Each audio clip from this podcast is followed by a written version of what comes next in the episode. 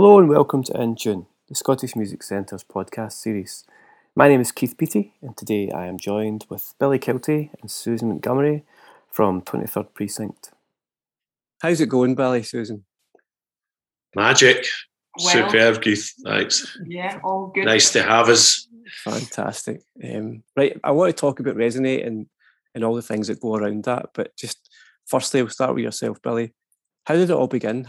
Uh, quite an interesting one, actually. Me and my old schoolmate Davy Ross, who went on to write a book with, with shenanigans at this part of life called Last Days of Disco, um, which was us growing up in Kilmarnock and the Thatcher years and things like that. But um, aye, we were we got a job as a groundsman at the, the tennis club in Kilmarnock. I don't know, 15 or something at the time which only lasted a month due to a few things like us flooding the courts. We were told not to touch them and uh, sleeping in for the ladies' final with the keys for the place. I think that was the last straw. Actually, it was a teacher at the school, Angus Roger. I always remember, and uh, that was it. We lasted a month, and we're kind of kicking the heels down at the this river in Kilmarnock one night. What are we going to do? I was thinking, I know we could be, we could start a mobile disco. So that was how, that was how my dad gave us. I think it was three hundred quid. The equipment together, and that was that was how it started. We got off and off and running. Started buying seven inch singles and and went for there to. Uh, I progressed a bit more serious, seriously into DJing. Uh, did this club in Kilmarnock. I actually got a job in the, the council at Kilmarnock. Did a five year diploma and left um, when the opportunity to because I used to buy records in 23rd Precinct record shop and the sale come up, and the, I went to the, the guy who was DJing for at the time and asked any chance we could go for this, and um, it was all quite by chance. And then gave up the job that I'd studied five years for at the council, which they, they weren't very pleased about, and uh, oh. I ended up that was it, full time career in music. Right, so you started out as a DJ. Aye. Remember my mum saying we were coming in with equipment every night, ripping the wallpaper and stuff. You'll, you'll never do any with music. So I've never done anything else since. Nobody's ever paid me. I've paid myself it's just quite mad. But uh, aye, Amazing. And what about yourself, Susan? How did you start kick off? My story is nowhere near as exciting as that. yeah. I was um, try, I was trying to do something in my life and went to Glasgow Uni to study biochemistry, and then I think I was chloroforming a fly or something one day, and I was like, you know what, this really isn't for me. um, I love music, and then went back to college and, and sort of tried to find my feet and met Ken McCloskey, who probably has changed my life single-handedly for one Incredible. reason. Um, just getting me obviously to work with, uh, getting me a position working at 23rd. But um, he was one of the main lecturers at um, Stow when I was there. It's now Glasgow Kelvin, mm. and really just being in that class and figuring out there's more than just like the performance side of music. There's all this sort of stuff that's going on behind the scenes, and I was like, yeah, you know, this is this is a bit of me. I want to get involved in that, and yeah, from there was just, you know, working the door, all sorts of gigs, doing the cloakroom, doing those like really mundane sort of sort of jobs, but just to get your foot in the door, as people say, it's cliche, but it really did help me meet people and help me meet like managers and tour managers and, you know, one door closed, another door opened, that sort of sense mm-hmm. of things. So yeah, and then I think that's four years, just past the four year anniversary of working at 23rd. So amazing. I feel like I've aged terribly. um, but, uh, yes, just four years working at 23rd, and then before that, sort of doing like a year of just bits and bobs, just working for different artists. But yeah, it's, it's been it's been magical, stressful mm-hmm. times, magical. Of course. Yeah, Ken did recommend Susan as the outstanding uh, candidate, where the previous uh, Heather left to go to back, back to Belfast, and I spoke to Ken, and he, he was very gushing about your yeah. talents in the class go. and that. So, uh, aye, yeah. she was highly recommended at the time. Oh, outstanding, outstanding. So, what other things have you over the years? What other things have you kind of done?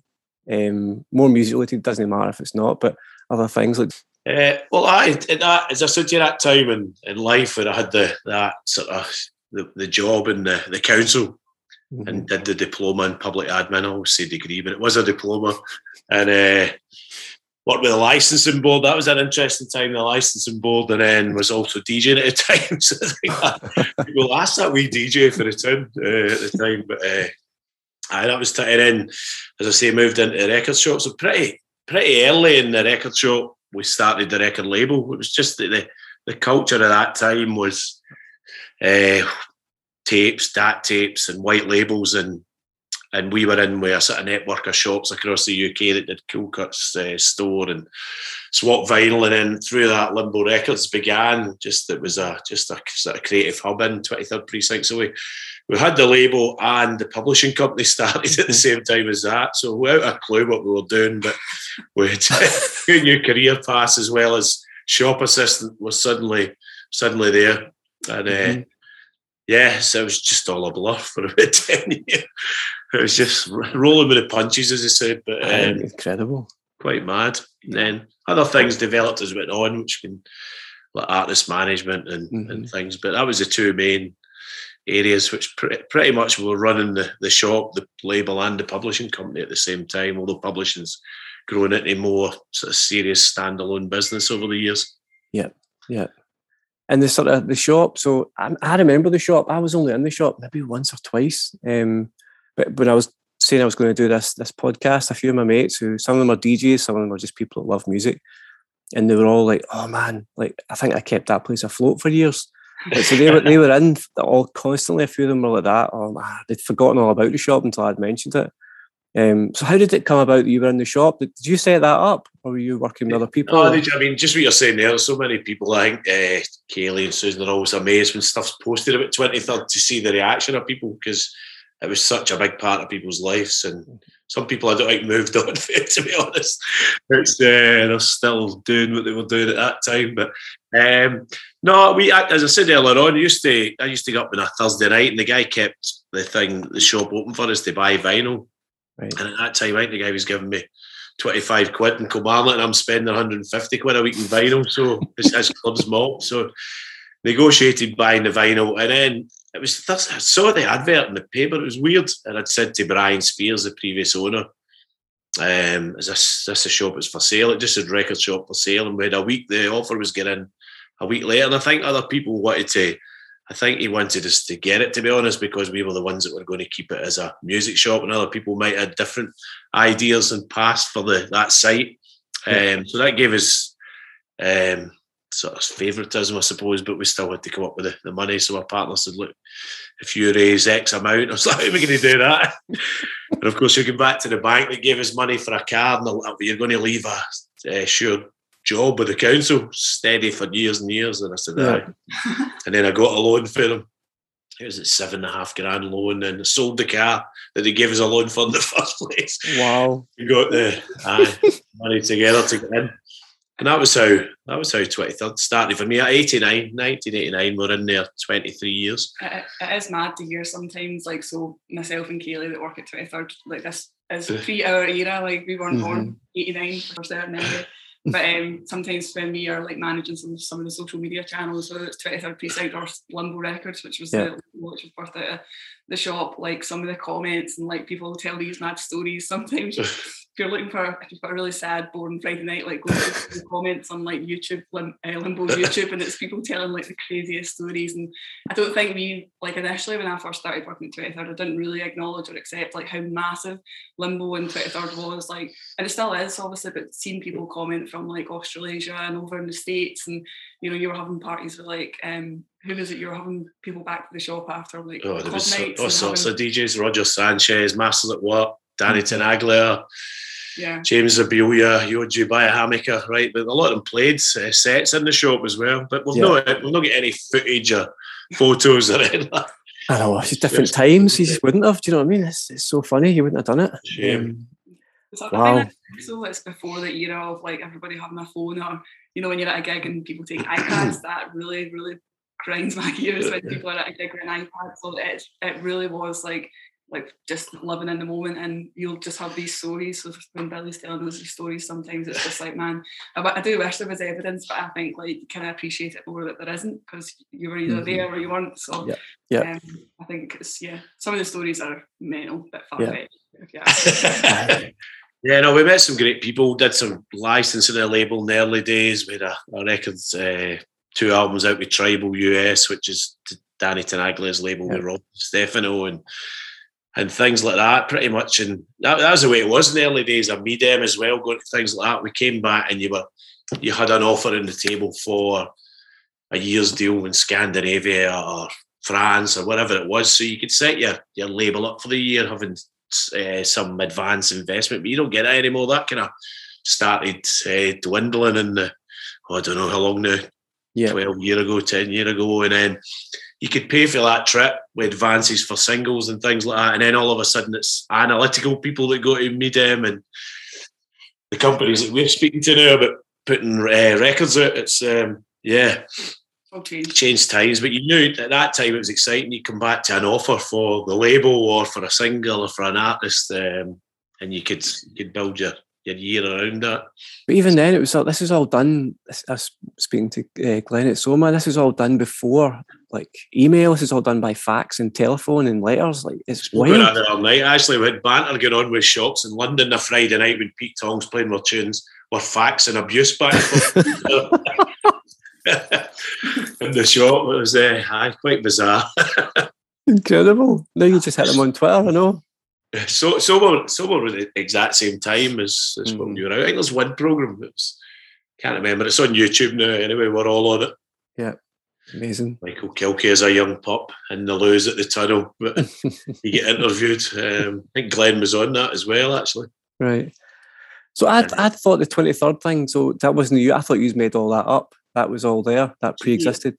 See, no. See, uh, I think it was way back to the sixties. Somebody told me at, uh, at one of the record fairs one day, but the very last day of the shop, we're in. I must admit, I was a bit tearful when we left, mm-hmm. and we're in the, the the second office, the Iron Horse, across for the, the horse. No, was, no, the Iron Horse. That's the one. That horse. Oh no, the horseshoe is the one in the late. The Iron Horse is the one. Mm-hmm. And they played Hallelujah. Somebody done it in karaoke. Because I was like, I could feel the tears coming. In the taxi home, the guys like that. It was my mate that started twenty uh, third. I was like, you're joking. The last day I was in the show, it was like That's weird. It was that was mental. So um, there was a few people handed it to me, but the guy Brian Spears before me, he was really mm-hmm. passionate. He used to do uh, cassettes to the schools as well, like educational cassettes. Right. It was one of the. It was so far ahead of the imports and that kind of side of things, and um, he had a big classical section as well when we right. we took it on. So he was he was he stayed on for a few months to show us the ropes and. Mm-hmm keep us going. But uh, yeah, no, there was a few. I just I took the baton off a couple of people, right, and uh, kept the kept the name with the, the publishing company and that's what's the label side now. Is it's Limbo uh, first run of the labels now, but um, yeah. And when did that shut? When did the, the shop shut? I think it might be coming up in eleven years, twelve years this year. So going from the shop, and you've now you're now in the barras in Bad. So that's that's not all the I don't imagine that the, the, the, collection I've seen in there is the stuff from the shop. That's your personal collection, I'm assuming, or is that yeah. stuff you've put out? Yeah, no, the shop stuff was we, we, sold that before we left, to be honest. But yeah, so it is. I've no idea. I did, I did try to sell some at times, but then I ended up at that fair and people were bringing it up, and I said, "Look, I don't want to offend people, but yeah, um, I might not sell some of this." And then, for instance, a a Public Enemy album that Vic played last night. Yeah, still in the shrink wrap. Can't sell that right away. So um, things like that. So I've had a go at selling. I kind of picked things for selling Discogs, although that's I need to go and look at that. Actually, it takes a bit of time. yeah. Um, so many organisation. like Stephen. He's like, can you go check for this record? It should be on shelf. Blah blah blah. It should be, no. nine, nine times out, I'm going to say ten times out of ten it's not on that shelf. Do you know what happened? I had them all organised Discogs, and then when we went, all the all the boxes fell in each other in the van when we moved into the bars, and they all ended up a bit, bit mixed up. But they're in categories, so at least they're sorted into that. But yeah. Um, so it was after the, the shop. I'd worked from home for a good number of years, and then looked at an office. It was between Hidden Lane and then Barras, and Hidden Lane never had a window. And I thought, well, for 23 years with no windows, yeah, I've got to find a true. window. And that was the reason to go to the Barras. We were quite early in the Barras. I think Jen McGlone was in there. Mm-hmm. She had a unit at the time, but it was pretty quiet.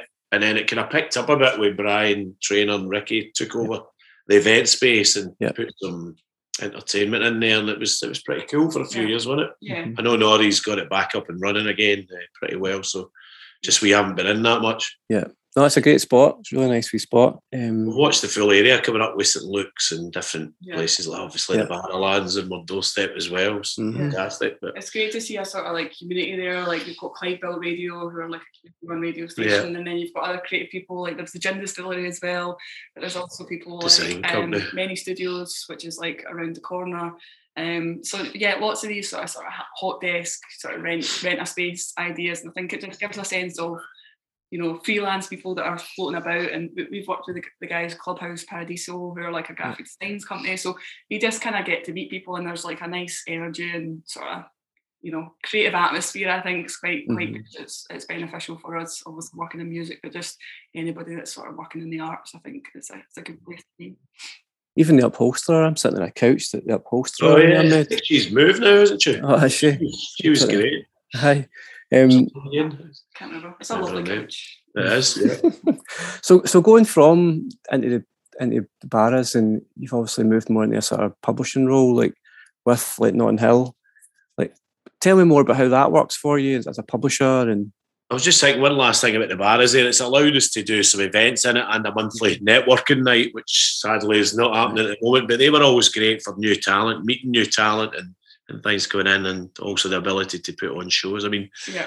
the first first run show that I did with Scott Kirkwood in mm-hmm. there, the lineup was Gerry Cinnamon, Vukovi, and Lewis Capaldi. I look at the mm-hmm. flyer for that and think, wow, yeah.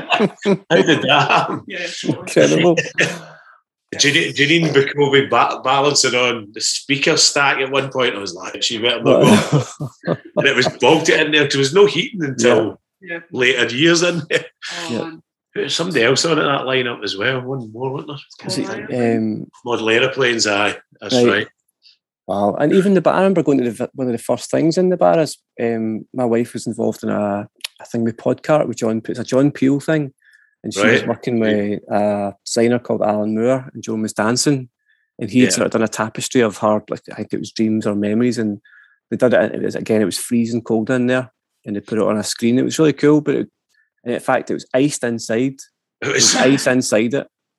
Listen, there was many a day we had to go home for the office because it was too cold until Nori put the, the heat in. Eventually, it was just too cold to work. Yeah your thing morphed. Try, try, try, to type with your fingers. Like, were you were you there when there was? I was there, yeah. When there was a heating on when you were there. I don't know. Still Baltic. Aye. Oh no, because I because the next door the barbers next door controlled our heating, so if they were late in, we're like, oh. that's right, forgot about that. But um, aye, so the publishing, as I said, the publishing was set up back in the nineties with the the label. It was um, where a company called Reverb Music was our partner in the early days, and then with Ian Wright and Alexis. Uh, Ian sadly passed away a few years ago, but Alexis is still going, although in frailer health than he used to be. Interesting uh, lawyer who's in a good few books like Motorhead and Led Zeppelin, manager that I read in lockdown. Alexis is in there. Um, he's he's actually been a lawyer for the the, the band as well, Danko. Yeah. Um, and so we were with them and then met Andy McQueen a couple of times and they were asking us. Then we've ended up with Notting Hill. We had a, an admin deal for Limbo Records and the catalogue, and they also allowed us to sign things. And that became a bit more permanent about 10 years ago, where they were partners in the business. And um, yeah, we've been able to develop different sort of strands to music publishing. Uh, having Susan, one of the first conversations I remember with Susan was, "How can you organise my life?" Yeah. I organise my life and the, the catalogue into some sort of order for the oh, because this yeah. is the way we, need, especially for Sync, which Susan will yeah. going to tell you, no doubt. But there was it was just me up in Glasgow. Apart the London office were there, but all this stuff uh, just wasn't. Billy's really. got so many strong points, but see, organisation is not even in the top thousand, right? So, see, when he was like, you look at the Limbo catalogue, and I was just like, this this artist called Havana, like, how is it spelled? Because on different releases, it, Havana was spelled differently, so it might have one end, might have two ends. And he was like, oh, it just depends who was in the office that day. And I'm like, no, no.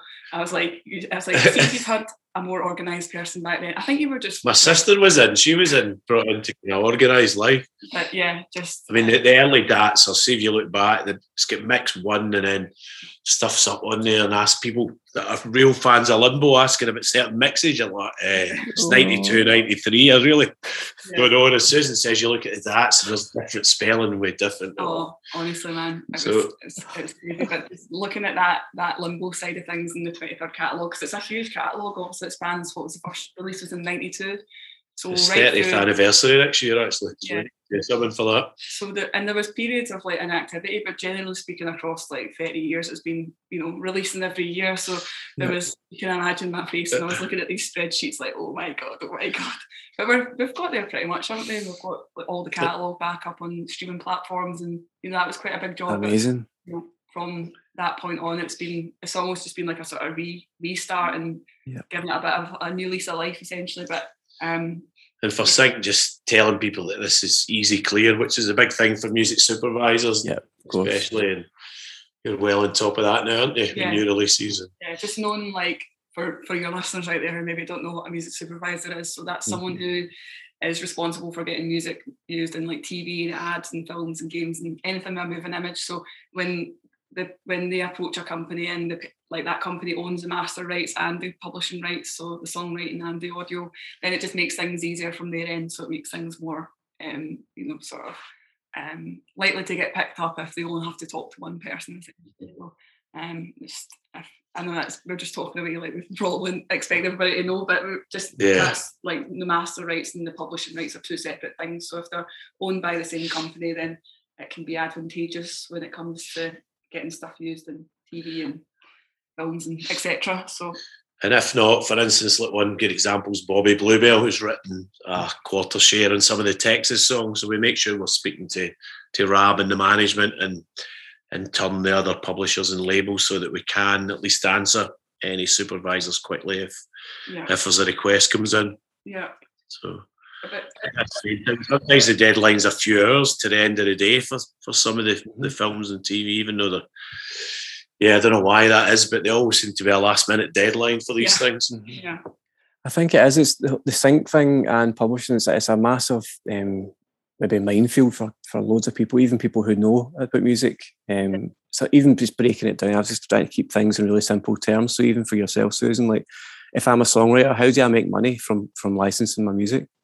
I mean, there's loads of different areas you can make money from. So, like, if your music's performed in a live setting, or it's broadcast on the radio, or it's played in a shop, or, um, you know, if, if you're going to, if you've got a residency somewhere, um, an open mic thing, and you're going on, you're going every Saturday and singing Elton John covers, then you're not going to get publishing royalties from that because you're not performing your own work. So, just breaking it down into something simple, like, and Elton John probably doesn't need any more money. So if you are a songwriter, like go out and play some of your own songs. But uh, uh, on the PRS for Music website, so PRS is the um, Music Collection Society for the UK. So you, you can go on there and log your set list. So we've got writers and DJ, quite a lot of DJs actually that tour all over the world, and a large portion of their income you know, it's good to see that gigs are coming back again because a large portion of their income came from them playing their music at sets at Tomorrowland or you know in Miami or all, over the world. Basically, I mean, there's there was a band we looked after who were touring, I think, 360 days out of 365 oh, yeah. a, a year, and then you know, so that's that's one instance. Um, things like your your work's getting played on the radio, obviously you get PRS royalties from that. If it's streamed or downloaded, um, you get royalties from that, and and you know, we're not going to kid on like there's, you know, I'm sure most people know, but the, the, the digital world's great for mm-hmm. access for everybody, and we've got, you know, we can click. You were they're two clicks away from any song that we've ever wanted to listen to, but for the actual creators, it's actually been quite devastatingly um, you know hard to deal with. So you have to try and scrape every single penny that's rightfully yours together. So that's why it's important to um, you know either have a publisher or know about prs for music if you're a songwriter. Um, definitely attending like events like resonate and stuff like that where you can meet people and they can sort of talk you through the processes of getting set up or if you're looking for a manager to take on some of that responsibility. So all these sort of it's just really connecting the dots i think. Um, mm-hmm and then the big golden prize is if you get a sync, you know, some some of the briefs that we work to, you know, the budgets are beyond your wildest dreams. So um, I think particularly in the in the US they have an interesting approach with advertising agencies and all that. They'll just, you know, they have got huge budgets. So, um, you know, we've been really fortunate. I think two years ago, three years ago now, we had an advert, a song and an advert. A couple of years back, yeah. Yeah, Taco Bell. Right.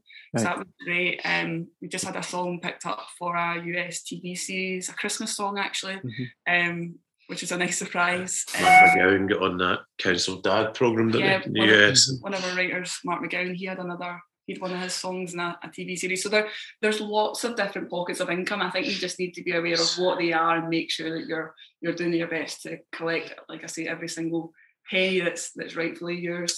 I think it's just, it is a surprise. I think some of the, especially in the electronic, the DJ world, I think production world, uh, people have been used to been to for writing for that time, and we've got a, a good few writers back when things were flying and mm-hmm. you could get compilation income and get good advances for that and side of things. I'm amazed at how, even with some of the, the most prominent, particularly in, in Holland, they've got some of the biggest dance labels in the world there. And mm-hmm. you can see the income streams have dropped over off the, the last 10 years. Just yeah. naturally, there's no compilations anymore. Streaming is really hard to, to get a return. But people still think, I think publishing is you know where the, the prominent income comes from. It's not really, mm. um, and then it depends where the streams come from as well. At the UK and US or the the big territories, but if it comes through more the smaller territories, South America, then it's a small percentage of what you could get if it was mainly generated in the bigger territories. So there's all sorts of different reasons where you could have 10 million streams and earn very little yeah. in the songwriting side. There's definitely good examples yeah. of like we deal with a lot of songwriters who maybe so we have songwriters who are also performing songwriters, so they can get that side of the, business as well. So they're, they're getting publishing royalties. But if they're actually singing on the record or they they're playing production on the record, then they would get um, mechanical um, PPL royalties as well. Sorry. Yeah. So um, I think it's just about. I know we're just throwing all these acronyms out there like PRS and PPL, but if you are a songwriter, just like just spending a couple of days or you know even a couple of weeks just going through the PRS website and reading it word for word and just trying to get your head around it I mean, we've got um, we do a lot of pitching as well. So, mm-hmm. um, you know, not if you're a songwriter, not everything you ever write, you, you might not, you might want to release, you might want to pitch it for another artist. So that's something else to think about. Like, is there are you writing pop ballads, but you're I don't know an electronic artist or whatever? So then those pop ballads you would send to your publisher just being like can you find some artists that might be interested in covering this song yeah. um so things like that we do a lot of pitching to like southeast asia as well so like K-pop and J-pop's like a massive. I know it seems obvious to say, but it's a massive market. You know, BTS are yeah. probably one of the biggest bands, if not the biggest band um, in the world. It seems. Um, mm-hmm. So we pitch um, a lot of the the bands out there are, are sort of like what you'd sort of call like manufactured bands, like you know the X Factor days and all that sort of stuff. So yeah. they, they typically don't really write their own music, so they look to people like publishers and management companies to submit songs for their consideration. So I think you had a couple of Japanese number ones, have you not, a few years back? Yeah, Shena and um, James did, yeah. Yeah. Yeah. I mean, that's the thing, we are, we are really active. For us, I think, based in Glasgow anyway, we're all passionate about the creative side and working and all this side. We've got other people in the, we were partnership with the Notting Hill or Kobalt who do the collection and the admin and the royalty side of it. So it allows us to get on with this side of it, which is where our passion lies, and we are pretty active. I would reckon as a as a publisher, we do all this pushing hard. Sometimes you wear the you wear a management hat, advising people on contracts on the master side and things like that as well, just to help. Um, mm-hmm. Whereas it's kind of a wee bit out with the, the traditional publisher's role, but we do it. We're a small company and we we help in those areas if we if we can. So for sure. Um, I mean, even last last two years ago, maybe three years ago now, when you, you did this sort songwriting camp with all the writers. It's a, a great opportunity for other writers to meet, and I know we put two two few there with you. Yeah. Um, it's such a brilliant idea for them to, to collaborate with each other and get used to that. Yeah, that um, was great. Good experience, isn't it? We had, um, like Hector and a couple of others oh, yeah, music, yeah. music plus mentoring and you know I, I think I, I, remember Adam and Hector saying like I think they were just they went a bit into it like I didn't headlights like didn't really know what to expect but I think you know, the concept of going into a room to write a song that doesn't exist with people you've never met is quite odd. But you know, once you're in there, and I think the writers that we had up, so this this is a writing camp that we held at the SAE Institute, and I think it was 2019. I think you're right. I think it was a mm. couple of years yeah. ago, and we had um, I think we had 12 writers and a couple of the writers, a couple of young um, budding songwriters from Music Plus Mentoring came along and, you know, we, we issued briefs. So um, so and so is looking for a song that's like that sounds like this, you know, and insert reference track here. And I think um, you know that's how you you sort of build confidence and you actually learn new skills like working with maybe writers that you who wouldn't really normally work in your genre per, per, se. So maybe you're working with people that are more electronic. So one of the guys actually, John Markey, he's in a sort of sci-fi disco sort of duet. more so he was writing sort of more pop-based stuff. Um, we had Rachel Barrer, who's um, one of our songwriters, um, sort of does sort of piano ballads, but she was writing cool sort of tropical pop stuff. But yeah, it was just a really interesting experience. And you know, the result of those camps is the songs at they sit in our database, and I'll pitch them for for things that come in for um, you know, if a management company approaches me and say like we're looking for you know a song that sounds like this, I'll I'll dig through the database and mm-hmm. just like what this one does this one suit and you know so and so. Ideal. Successful. I've enjoyed, really enjoyed the different, the one we did in London, Dublin, and Glasgow for these. And I think it is great to, Susan saying there, take people out their comfort zones a wee bit in terms of what they expect to be writing. And also for some of the younger writers, um, like you mentioned there, just to see their confidence growing by the third day.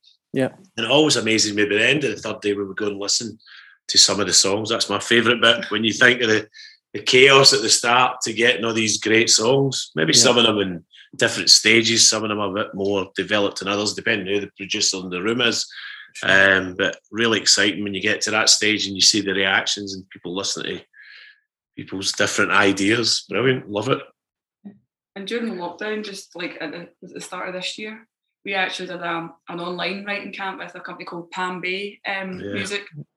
So Rhiannon Mayer, who um, she's executive producer at Music Producers Guild, she spoke at Resonate last year. So after Resonate, I was like, oh, she she just initially um, just started the publishing company, and I was just like, would love to, you know, mm. get something going here. So um, we did a songwriting camp specifically targeting the K-pop and J-pop market. So um, you know, it was all obviously working remotely, and I think that's yeah, it's an interesting recent development. Yeah, the remote writing. Yeah, I think if you can save yourself, you know, you know, maybe it doesn't make sense to go down to London every single week. Maybe but go down once every five weeks or six weeks. But you know, if you can do stuff remotely, then you know you're not only saving yourself some cash, but saving the planet and you know just being a bit more conscious in that side of things. Like we've been developing relationships with people in Scandinavia, and you know we do stuff in this like with people in the states, and like Billy mentioned earlier, Holland, and that's a big territory for us. So. Mm-hmm. Um, your dishwasher going off. Yeah.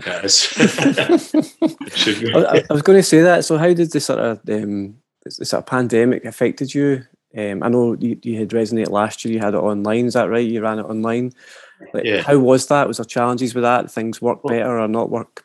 I think I think going right back to the start before Resonate planning again. Um, just thinking about a couple of conversations we had about the the writing side because we're thinking, geez, it was a bit doom and gloom. We're, we're suddenly missing all this stuff that we normally do, like live gigs and shows, the networking nights and things like that. But we had a few conversations with uh, some writers, and I remember it was different people. Some people had setups at the house that were good to go, could keep pitching.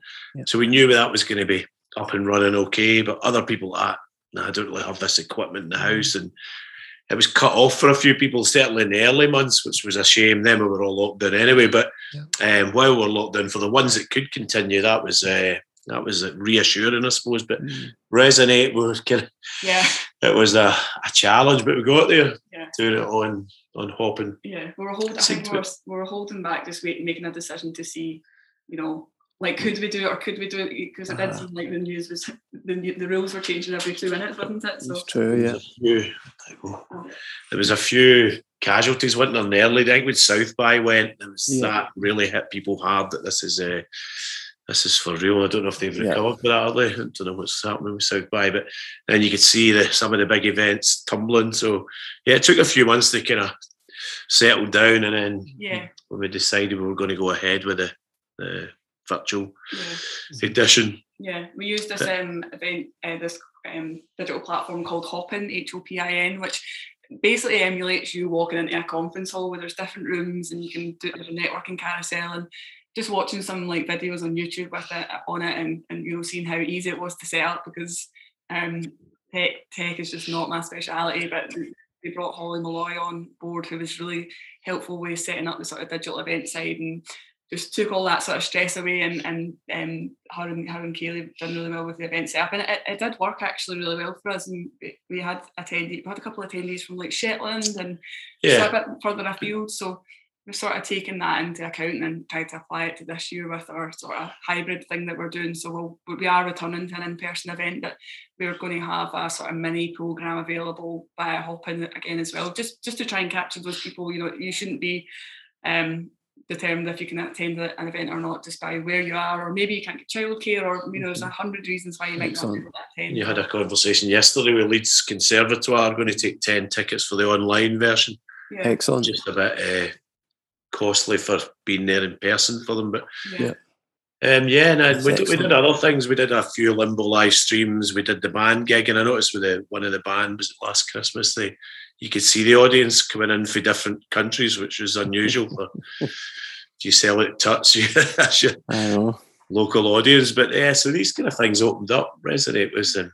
Yeah, and I think it's that that's kind of led to some of the additions this year. Resonate International because we decided a few months ago just to have the the panelists are going to be there from the UK just to be safe with travel mm-hmm. and, and things like that. So, but we're doing an international side to it where we're, if the technology allows, we'll yeah. have some just from the states and other countries uh, yeah. we are comparing the room. So a few challenges this year, but hopefully it's all right. I, I, think like that's the point in like working in the music industry as well. You have to be adaptable. Like these things get like you know not just the pandemic, but there's challenges mm. get thrown up at every opportunity. Like running live gigs, like you know, is is, is there a problem with the PA? Is someone running late? Is you know, there's all these things that you know feel like I'm just having anxiety just thinking about this.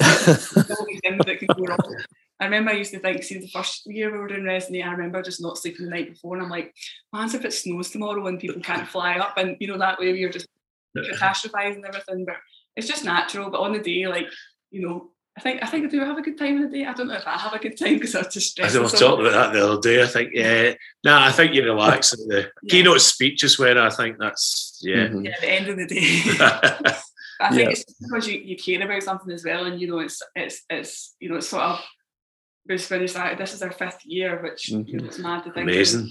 The first year was sort of hardest because we try to figure out like where we fitted in in the sort of in the sort of Scottish calendar of events because there's lots of great events and mm-hmm. conferences and stuff like that. So mm. just try to figure out where is where is it we we sort of sit in this in this calendar and you know we've had we, we have like Janice Forsyth she comes along conquers the event which I think gives it a bit more of like a mm-hmm. a sort of show feel like people are yeah. directed to what's happening next and yeah you know the quality of the speakers that we've had, like had Adele's lawyer, we've had Simon Napier Bell who came over from Thailand. Mm-hmm. Um, we've had yeah loads of Mag- Maggie Crow who's who, Jed yeah, Maggie, Dave Ambrose, so. yeah, loads of great speakers over the years, and sure. you know um, it's been great for us as well from like a 23rd precinct standpoint, like making not just running the event but benefiting yeah. from making those connections and you know I, going back to the limbo um, thing, I think three or four years ago we had Charm from Ingrooves, a music distributor, up, and that's how the sort of deal with Ingrooves was, was struck, and we got the whole limbo catalogue, like all those thousands of tunes back on digital streaming platforms. So yeah. you know that's all been off the back of a resonate and. You know, I think there's there's obviously other success stories out there. Hopefully, um, you know, yeah, I think for me, you see that with the comments is that young younger people just coming into the music business. Sorry, cut you off there, and students have been able to meet some of these people face to face that they might not have a, a chance to meet. I think it's uh, almost a buzz when you you see people's stories and uh, it's helped them further their careers somehow. So. Exactly, it's like you've been a catalyst in that, and just allowing them to, to, to sort of have a relationship with someone and, and make something happen. You know, it's it's great. How yeah. did it happen? How did Resonate start? How did it, it was, I, I'd been thinking about for a while. I think about a lot of things for a while. but uh, a music conference was one of them for a long time. And then when we got, um, was that before you started the first no, one? Just chatting, and then we come in, and Susan come in, and it started to get a bit more serious, and plans were laid down. Because it was a kind of idea that, yeah, when just I think having uh, been able to have a, a wee team in Glasgow again for me that you can bounce ideas off. Yeah see me uh, banging my head off the wall and talk to myself all doing this. um, I think so, that definitely does help with like having yeah. because sometimes you need somebody to like reassure you like that is a great idea, but also you need somebody to tell you that's that's a really crap idea. Like yeah. but, but mostly it is good ideas. But the, the we had the connections and I think also having the moving to the barras as well, kind of was the final piece. Um, having a base like that where we could see, look, this is potentially could work in here.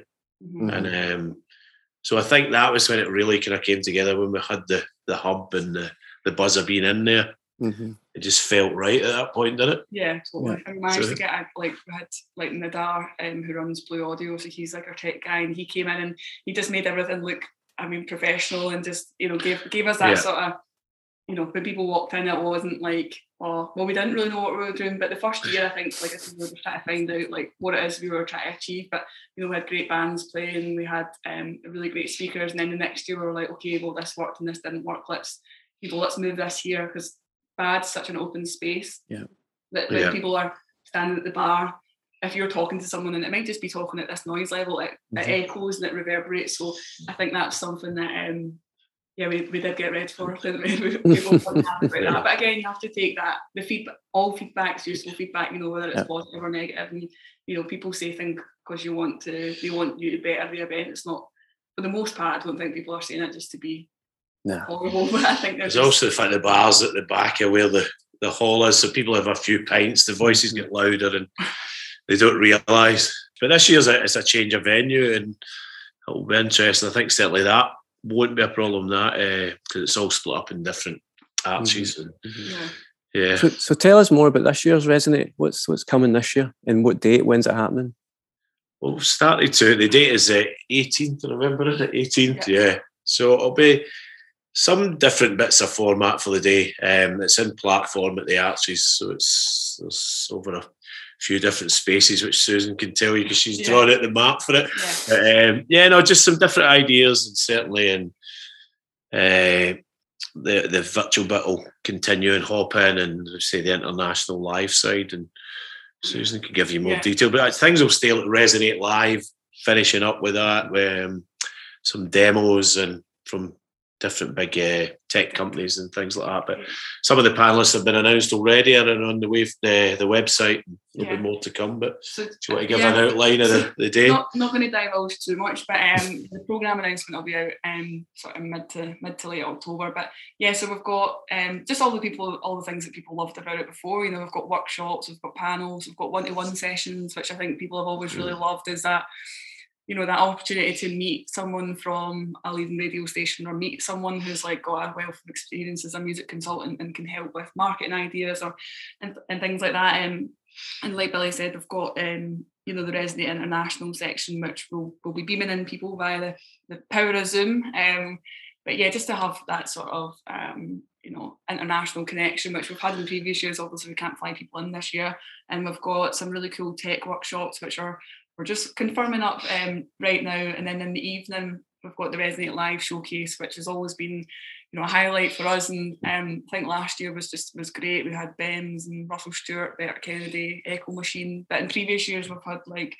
Billy Got Waves, Joel, we've had uh, Declan Welsh and the Decadent West, Carla J. Easton, Honour, all Rascalton, Rascalton, Awkward Family Portraits. So a real mix of you know it's it's meant to be like a true celebration of like the strength and depth of, of what's happening musically in Scotland. And um you know I was having a wee flick through some of the submissions last last night and just just to hear some of the stuff some some artists I've never heard before and just you know, it's it's amazing the quality of, of music that's out there, and you know, from all corners of Scotland as well. I think I was listening to some an artist from Shetland last night, and I think the, this is what's great about opening up our inboxes as well. We don't select the, the artists; it's an independent panel of the selectors, but it gives us ideas for maybe people to make our artist of a week, our, our artist of the week, yeah. and you mm-hmm. know, just just shout about people, and you know, it might might only be a tiny tiny way, but you know that might that may mean the world to an artist. So unfortunately, you can only pick five, but um, I know so many, so many if, if submissions, isn't there? If we had enough spaces for twenty, I'm sure we'd have twenty on there. But, um, yeah, that's that's always a, a, a, really cool part of the day. But yeah, we'll have we'll have the we've got funding workshops and we'll have um sort of workshops on on mm. understanding copyright. So if, if I've melted your brain with, today, then and come along to Resonate and um you can you can hear from leading professionals. But our tickets for the conference we've reduced the ticket price um So it was 75 in previous years, but we've dropped that down to 50. Um, and, and that includes like your access to the Resonate Live in the evening, and we provide lunch for everybody. So we really hope that people think it's it's good value, and, and there is a student ticket in there. So if you've got a valid student ID, you can you can get it for 35, and the online program that's priced at a tenner. So you know, hopefully there's mm-hmm. something there that's manageable for for most people. And you know, like I say, if they can't make the in-person event, then, then attending the online program, hopefully people will still get get a lot from from the day. Fantastic. Listen, Billy, Susan, thank you so much for taking the time today to speak to me and tell me all about that. It's been excellent chatting to you. Thanks so much for having us, Keith. That was that was good to chat. Some stories in there I've never yeah, heard of, Billy. Fantastic.